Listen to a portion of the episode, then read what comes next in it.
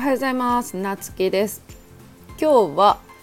子供の意見を受け入れてあげようっていうことについてお話していこうと思います。これはねどういうことかっていうとまあ子供って我が子ですね。我が子が例えば、まあ、あれやりたいこれやりたいとかって言ってあの反対したりとかねする人もいると思うんだけど例えばねあの受験とか高校受験の時とか、まあ、あの相談されたりするんだけどなんかその制服が可愛いから行きたいとかなんかやりたいこともないのになんかその私立行きたいって言ってなんか困るんよねみたいな相談されることもあるんだけどうちが中、まあ、高校受験とかだったら、まあ、中学生の時よね。中学生の時にやりたいことってあるかって感じしない？まあ、うちはずっとそう思ってたんよね。だってどの仕事もしたことないし詳しく知らんわけじゃん。じゃあ例えば看護師さんになりたいとか教師になりたいとか。まあなんとなくじゃん。それでじゃあ学校決めてね進んだりとか、まあ、大学行きたいとかさ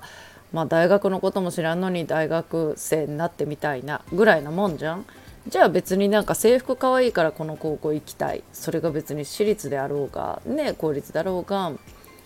どんな理由でもなんかそうやりたいっていうのをねなんか否定するのは良くないなってすごい思うかな。でなんかやっぱり子供はねまだその段階だと親によって左右されて行く学校によって人生変わるっていうことも全然あるんで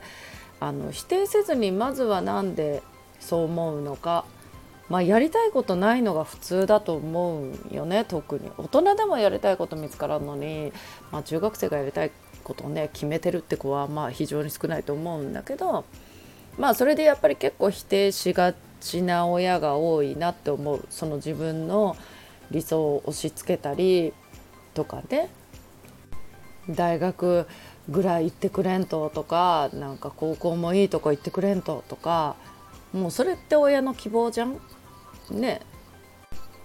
でうちの子もそんな大していい学校っていうかあんまりねそんな全然良くない学校行ったけどでなんか働きたくないしとりあえず専門学校行くとかっていう頃になんか真剣に考え始めてまあなんとなくな美容師やろうかな。まあ好きだし髪いじるのみたいな感じだったけどまあ結果なんか自分で決めたことだからもう今もそれで続いてるしもうすぐ辞めると思ったけど結局なんかそれでね続いてるしあの美容院独立するみたいなことにもなってたりするからやっぱ自分で決めたことだけ強いと思うんよね。うん、だから子供だからといってなんかあのね子供の人生だからその否定しちゃいけないんだよっていうことをねお話してみました。じゃあ今日も元気にいってらっしゃい。